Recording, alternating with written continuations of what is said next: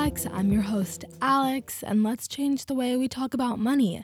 Happy Tuesday, and for those of you wondering, yes, I'm actually recording this intro on a Tuesday, literally minutes before the episode goes out because I was too tired to record it.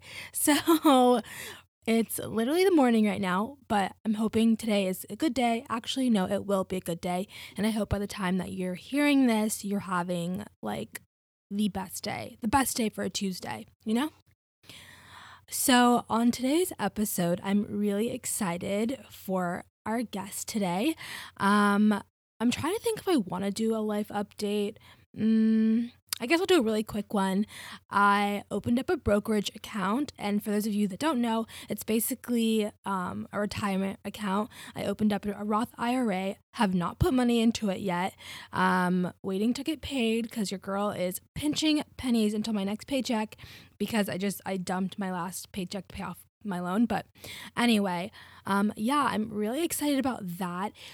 Oh my goodness, logging on to the platform, I chose Fidelity really just because my father-in-law was like, they're really good and I've heard good things about them. So I was like, okay, I'm not going to waste time. It's free to open the account. But going onto the platform and figuring out how to select mutual funds and stocks and all those things, it was a different world. I follow a bunch of investor type people on my Financial Flex page, and no one mentioned that it would be like this. So I'll definitely be taking you guys along my journey on me buying my first mutual fund or me, buying stock or whatever, because now, I've said before, it's time to make our money work for us,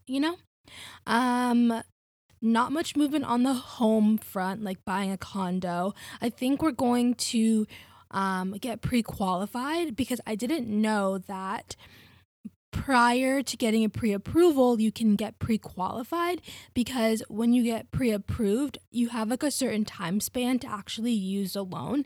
And since we're not quite ready to buy yet, it doesn't really make sense to do that. But if we get pre-qualified, we have a better idea of what exactly we'd be approved for, which will help us in the planning process. So that's that's what stage we're in. We're in the pre-planning stage. So yeah, there's just a bunch of little things that I've been learning. It's great. I'm excited. I think it'll hit me that I've paid off my loans once I'm in a couple paychecks in. Because I'll start to see my savings grow and things like that, which is exciting. And yeah, I'm planning for my birthday, so trying to put money aside for that to do something fun. And yeah, that's really all. Okay, guys, so that's all for my life update. Let's get into today's episode. So I've been following Renny, aka Renny the Resource, only for a couple of months on Instagram. And the post that really opened my eyes was the one where she made about quitting her full-time job to pursue being a content creator full-time. And I was like, oh my goodness, I don't know why, I just love hearing stories like these. And so I went to her YouTube channel and watched the full video. And then from there, was just doing a deep dive on her Instagram and things like that. Okay, Renny is only, 25, I believe, maybe even younger, but she's making moves that 35-year-olds would make, and I'm just so blown away. During our conversation, I was so blown away by her, and I think her success could also be attributed to her family, because they spoke about personal finance, they spoke about investing, and they got her and her sister into the game early when it comes to investing and things like that. And so now she's just in such a good position, and I love it even more. So Renny, aka Renny the Resource, is a content creator, personal finance enthusiast, avid traveler. She does all the things, and the fact that she's literally only 25 blows my mind. I feel like she's doing things that 35-year-olds are doing, but I've been following Renny only for a couple of months on Instagram, and the post that initially caught my attention was the one of her announcing her departure from her full-time job to pursue content creation full-time. And from there, I was like hooked. On today's episode, we discuss, her upbringing around personal finance. As you'll hear in the episode, her dad and her mom really set her up for financial success. And I think that just goes to show the importance of being financially literate as an adult, as a young person, because if and when you do have children, you're able to set them up for success and kind of break generational curses and have them be in a better spot than you were, or your parents were, grandparents were, things like that. She's also I don't want to give her the title of a career coach, because I don't know if that's what she considers herself to be, but she's definitely a resource for when it comes to career advice. She drops some really good career advice for people who are looking to earn higher paying jobs.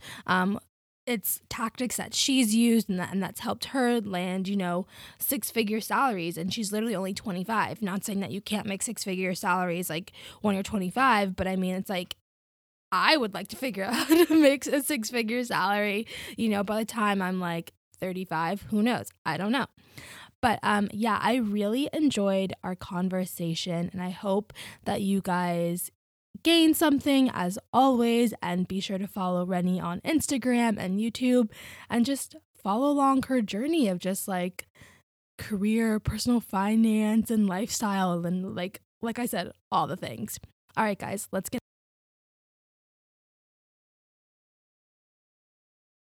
Hi everyone, my name is Renny. People call me Renny the Resource often, and I am a content creator based out of Toronto, Canada. I am a content creator who creates content around finance, career, and lifestyle. And I've been doing it for about a year and a half. And it's something that I really do enjoy. And just on a personal note, I am someone who loves to travel. So I've been to over 30 countries. And yeah, that's a little bit about me. Love it. I'm so excited to get to talk to you today. But before we dive into today's conversation, I do just have an icebreaker question for you. So what song is currently on repeat for you?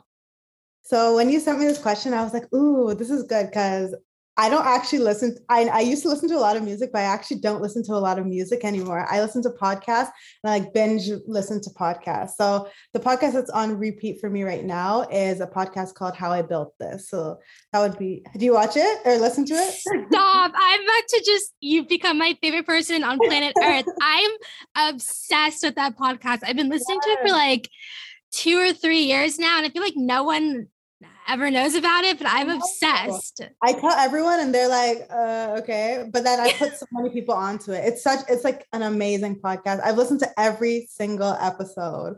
How about you? No, for sure. I feel I've honestly probably listened to every single episode. I feel Guy Raz just does such a good job of asking questions and really telling the story. It's such a good podcast. Yes, he's a great storyteller and great interviewer. I'm this is who I want to be when I interview people. He is amazing, but I know he has a whole team behind him, of course, to help him with that as well. But yeah, best podcast, 10 out of 10, love it. I absolutely love that answer. Okay. So we're going to take it back to your childhood days. So as a kid, what was your relationship with money, and how has that impacted or influenced the way you think about it and manage it today? So when I was a kid, I moved to Canada when I was 4 years old. And I remember moving to Canada at 4 years old, and my parents actually starting or opening a bank account for me. So since 4 years old, I've had a bank account. And then anytime someone would come over, say an auntie or an uncle, and they would gift me money, I would have to put 50% of that money into my bank account. So I'm just saying this to say that I've had a good relationship or known about money since I was a kid. My parents are very financially literate, thankfully. So I have known how to work with money since I was very young. And when I turned 18, actually, they taught me how to invest. And I've been investing ever since I was 18 years old. So I think probably on my 18th birthday, I bought my first stock or something. And yeah, I've been investing ever since. I'm 25 now. So it's been 7 years in the market. And obviously, we know that time in the market is better than trying to time the market. So I was able to purchase my first house because of starting to invest when I was 18 years old. Wow, you have literally become my favorite person and my hero. My parents need to be your parents, because when I was a kid, I remember when relatives would give me money for my birthday and stuff, my mom would hold it. Yeah. And then I would be like, oh, so where's that $20 so-and-so gave me? And then she'd be like, I used it to buy you socks. Yes. You live in my house for free. Why do I need to do it? Yeah, I know. Thankfully, I'm sure my mom would have done that, to be honest. But my dad is nope, we're teaching about money from the time they're born. So yeah, I'm very grateful that they taught me that. And another thing they taught me about was credit as well. Long before I had a credit card, they taught me about credit, so that when I went to university and I was living by myself, and all the banks were like, here's a credit card, here's a credit card, here's a credit card, I could just be like, okay, I can take a credit card, but then I know how to use it properly as well. So very grateful that they were teaching me that from a very young age. No, that is awesome. Okay, so I recently watched your a pretty recent video that you made about you quitting your 9-to-5 and pursuing content creation full time. So can you kind of talk about the steps that led to that decision? And do you think you'll ever return back to 9-to-5 life, or do you just entrepreneurship is for you forever? Good question. I feel I've always had an entrepreneurial spirit. Even when I was in elementary school, I actually got in trouble because I was selling stuff on the playground. So my mom would go to Costco and buy sour keys, and then I would resell them at school. Hey, who wants a sour key? Or there was this thing called GIMP. I'm not sure if people remember it, but it was you basically made bracelets, and then I would make them, and then I would sell them to people on the playground. And then my some teacher called us, and I got in trouble, and my dad was like, they should not be penalizing you for this. This is an amazing thing that you're doing. So I feel I've always had that entrepreneurial spirit. And then, what was I going to say? And then I always wanted to start a YouTube channel as well. It was just something that I enjoyed, but I didn't know what value I was really adding to the YouTube space. I wanted to do something around fashion, but then I was I feel there's so many fashion creators. Why do we need another one? And then I wanted to do something about skincare, but then I was again, there's so many people in that space. So what value am I adding? And then when I bought my house last year, everyone was like, oh, we need to learn about this. Tell us what investing, how did you do it? So then I was yes, this is how I can start my YouTube channel. And I started it last year in May, 2020. And I was working a full-time job in wealth management as it was in marketing within wealth management. So it was good, but it was just becoming very overwhelming because I was doing the role of two people basically. So it was just becoming a lot to balance. And because I was making a good amount of income on YouTube, I was yes, let me take the plunge and bet on myself basically and try this out. But I did not I feel people think I just quit, with no plan or anything. I don't like to take huge risks. I'm not the type of person. Even with my investments, I'm nah, I'm not taking huge risks. I like a bit of safety. So I decided to invest $30,000. I had $30,000 saved up in both investments and in cash. And then I also maxed out all my benefits so that I could be able to use them I also maxed out all my benefits so that when I had no benefits anymore from work, I would still be I had done my teeth cleaning. I had gone to the optometrist and things like that. And then, yeah, I just prepared very well for my quitting. And I don't know if I will ever, I would never say never about returning to the 9-to-5 life, but I'm really enjoying this entrepreneur life. So for now, I'm not going back. But honestly, if an amazing opportunity came, and it was also allowed me to be entrepreneurial in that opportunity, I'm not going to say no to that. I think that it's such an important thing to highlight, the fact that you said that you planned, you had an exit strategy prior to quitting your job. I think right now, I'm sure you've seen it all this talk about the Great Resignation and people just quitting their jobs and people online encouraging other people to just quit. But it's like, yeah, quitting is like great, but you also kind of need like a backup plan or an exit strategy. Like you don't want to just quit and have like absolutely no income. You know, you want to make sure that you're able to kind of like sustain yourself until either your business takes off, or even if you just don't plan on becoming an entrepreneur, but you just want to have like another role lined up before you just kind of like take the leap and just quit. Yeah. I see a lot of people quitting with no plan. And I'm like, okay, like that's not me, but all power to them, I guess. But if anyone is thinking of quitting that's listening, I do suggest, planning before you do that, because it's always a safer thing to do. Yeah, for sure. Not saying that people can't like make it if they just quit with no plan. Like there are tons of people who just quit and like end up making it. But I mean, hey, it's all about like your risk tolerance, I guess. Yeah, exactly. Just like investing. Yeah. Right. So in that same video, you actually mentioned that, you, before you like took like the full plunge into content creation, you were still taking job interviews, and that like you actually were able to land like a 6-figure offer from a company. And being that like marketing is considered like a creative field, it's not like a doctor or a lawyer where you're guaranteed to like, make 6 figures or what have you. Do you think that it's possible for people, within marketing to, not just make the average like 50 to 60 or 70K, but to like, hit that 6-figure mark and beyond? Yes, I think it definitely is. And there's this misconception that like marketers don't get paid well. I think in a lot of companies they do not, like for sure, but there are a lot of opportunities, especially if you're looking into the tech space. So the job opportunities that I had were all in the tech field, and they're offering so much more than you can get at working at an agency or just working at like in another industry. I was working in financial services, so I was not making 6 figures, but these tech companies were offering me 6 figures, and I was like, okay, like it's literally the exact same role, but just working in tech. So I would say, yes, you can. I also have a business background, so maybe that helps me like look for these different opportunities. But yeah, if you are creative and you're listening, there's money to be made, but you just have to look for it and maybe look into tech, because I'm sure if you have Twitter or even Instagram, you see that a lot of people are getting like $200,000, not in marketing, but like in other roles, they're getting $200,000 as a software developer or things like that. So people, like whatever product that software developer is working on, they need someone to market that product, right? So there will always be a role for you that's available in tech. You just have to maybe look for it and go out of maybe your comfort zone.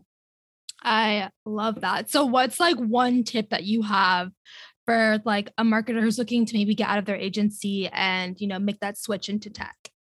I guess my one tip would just be to start networking with people who are in the agent or in the department or the industry that you want to get into. So there's so many facets of tech as well. Like there's education tech, there's fintech, there's so many different forms of tech. So whatever industry you're really into, start networking with people in that industry. And networking is how I have had all of my jobs. Since 2016, I have actually never applied for a job, or I've never gotten a job from an interview, from an application, because I've just had people recommend me for position to position to position to position. And it's all through networking. Like set up coffee chats with people in the industries that you're interested in, and they will refer you to someone who will refer you to someone. And then when a job opportunity comes, they may think of you and they're like, oh, Renny told me 3 months ago that she's interested in getting into fintech. Let me refer her for this job opportunity.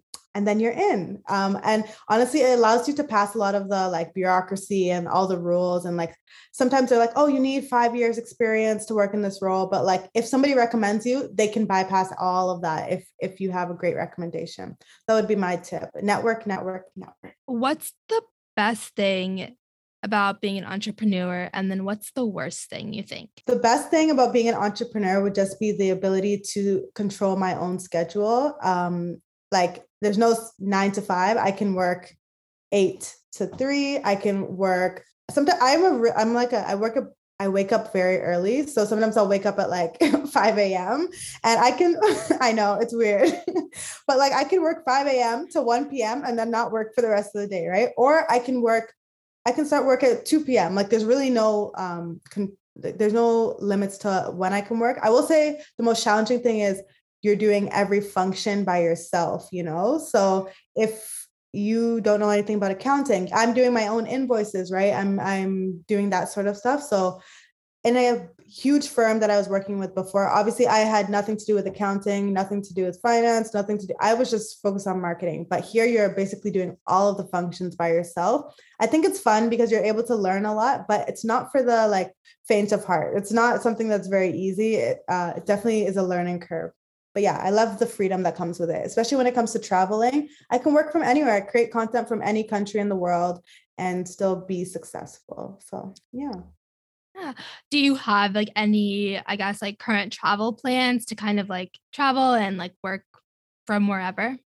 Yeah. So I'll be in Atlanta in like, I think next month. So I'll be there. And then I'm also going to Mexico for my friend's wedding next year. So yeah, I do have plans to travel, and I might go to Ghana actually in December. My cousin's getting married there. So yeah, lots of travel plans. And, you know, I don't know about in the States, but in Canada, we get 3 to 4 weeks of vacation a year. So I've already used all of that when I was working. So if I wanted to go to my cousin's wedding, I would have to like take unpaid time off, which is not ideal. So now I can get paid and take time off, which is great. I love it. If you happen to have time while you're in Atlanta, we should definitely link up because that is. Wait, are you based in Atlanta? Yeah, I am. Oh, I didn't know that. Yes. Okay, I'll send you my travel itinerary, okay? Yes, we have to meet up for sure. But no, I like absolutely love that. I feel like, I don't know, I feel like in the year 2021, like if you're able to do all of your work from a laptop and Wi-Fi, there's no need for you to be in the office. Like all of these meetings and everything, like they can be done via Zoom or a phone call. Like I don't need to be sitting in an office, you know what I mean? So I just love that you have that freedom. Yeah. And some companies say that they're like, they like remote work and whatever, but when it comes to it, they don't want you to work outside of your, like your state or your province a lot of times. So it's kind of limiting. So I like the freedom of entrepreneurship. No, for sure. This question did just pop into my head, and it's in regards to your home, like being a homeowner. What led you? Because I feel like sometimes home ownership, you kind of feel like, okay, like I'm buying this house now, I'm bound to this house in order to like, you know, make a return on my investment. So was like buying a home like a really big deal for you? Or did you just figure like, okay, well, this is just like, you know, next step and it's what I have to do? For me, I wasn't even thinking of buying a home, to be honest. I was just like, I was 22 at the time when I started looking for a home. And I'm like blown away at 22. I literally no idea. That's crazy. Yeah. So I was 22. I was just showing my dad like, oh my gosh, look, Shopify has like grown in my portfolio by so much. So I bought Shopify when it was like $200 or something. And then it grew to like 900 or 800 or maybe 1,000 at the time. So I was like, Dad, look, like I have so much money in my account. And he's like, okay, next thing you should do is buy a house. And I was like, no, like I want this to stay in my account. I don't want to lose my money. And he's like, it's not losing your money. It's putting it in another investment. I was like, okay. So then we start, I got my realtor to basically show me around places. And then I was like, this is a pretty big commitment. So he basically taught me about pre-construction properties where basically it's not built yet. You build the plan of the property and then you put money down and then it will maybe close in a year or a year and a half or 2 years. And then that gives you a lot of time to save up for the house. So that's what I did. So on my once I turned 23, I put down $10,000 for the deposit. And then a year later it closed. And then I had to put down the rest of the money. So it didn't seem like a big deal to me. I don't know why. My friends were like, oh my gosh, you're buying a house. Like that's, I don't know. It didn't seem like a big deal, but today actually I saw that the property is selling for $300,000 more than I bought it. Yeah. Someone on my street who has an identical property just sold it for $300,000 more. And I closed on it in May 2020, right? So I was like, this is that's the best investment I could have ever invested in. Oh my gosh, that is wild. Wow. Like kudos to your dad for kind of like guiding you, and kudos to you for having like, I don't know, like the wisdom, the mindset to be like, I don't know if I want to do this, but I'm gonna go ahead and do it anyway. It seems, you know, it seems like a good thing. And that's crazy. Wow. I feel like you're just going to be like, if you aren't already, just like be a millionaire by like, I don't know. Yes. And so, I just want to add that it is, I rent the property out. So I don't actually live there right now. So it's good because it wasn't like a huge deal because I'm like, oh, I don't have to move from my comfortable, like, cause I live in the city, right? Versus my house is like an hour and a half outside the city where it isn't very diverse. I didn't really want to live there anyway. So it's like, it's an investment property solely. Yeah. Wow. I am like in awe. That is amazing. So do your friends like come to you for like their financial advice? Are they like, Renny, like, I need help, like help me get my financial life together?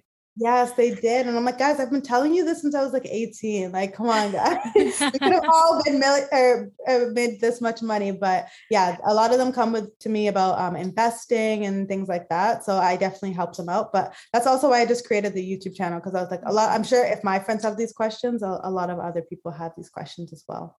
Yeah, 100%. I think that it's always good. Like, I'm happy now that like the financial space is becoming more diverse. So we definitely need like more voices like yours, like people who are just like so young and like are doing big things. Like it definitely like is inspiring because it's like, okay, if Renny's doing it, like I can do it too, you know? Mm-hmm. So love that. And I would say a lot of the content that I saw as well was US-based content, no Canadian content, or it's like, if it's Canadian, it's like a white man. So you don't really see yourself represented in the content. So that's another reason why I started. I was like, I can be a Black woman in this all white space and like, let people have some representation in the space. No, for sure. This is another question that just popped into my head. Like, do you notice, like, as far as like finances go, like, is there something that like maybe like Canadians do differently that like Americans don't, or like just like with like our spending habits, like are like Americans, like are we just more like carefree with our money? Like have you noticed anything?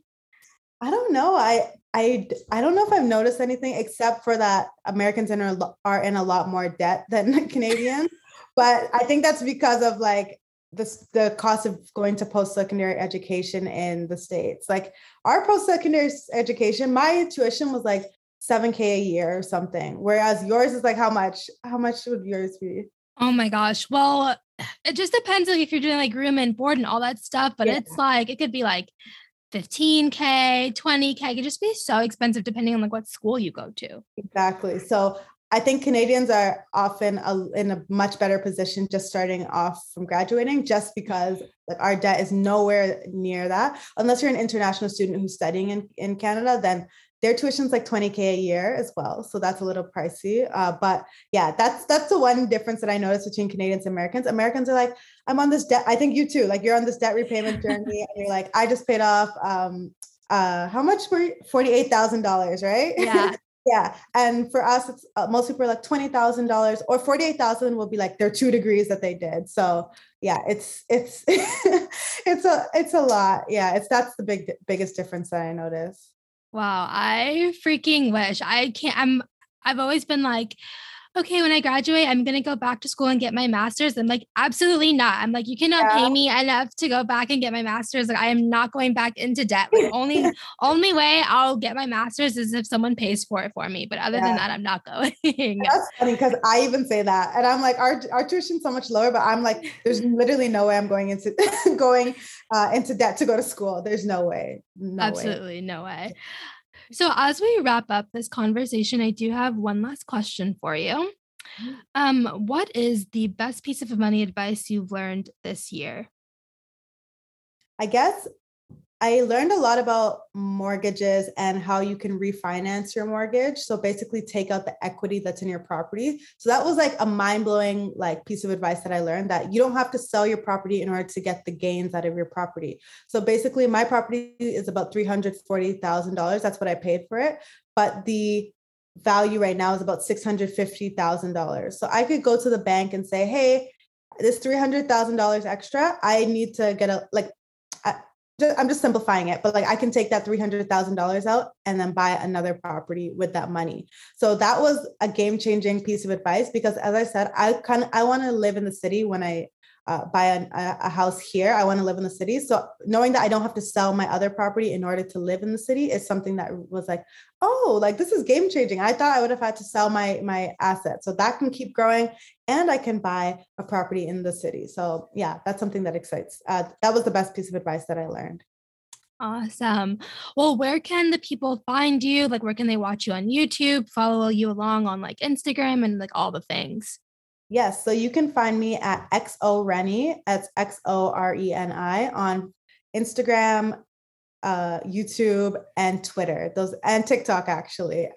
And TikTok is xo Renny. And again, I create content around financial literacy, career development, and then just lifestyle.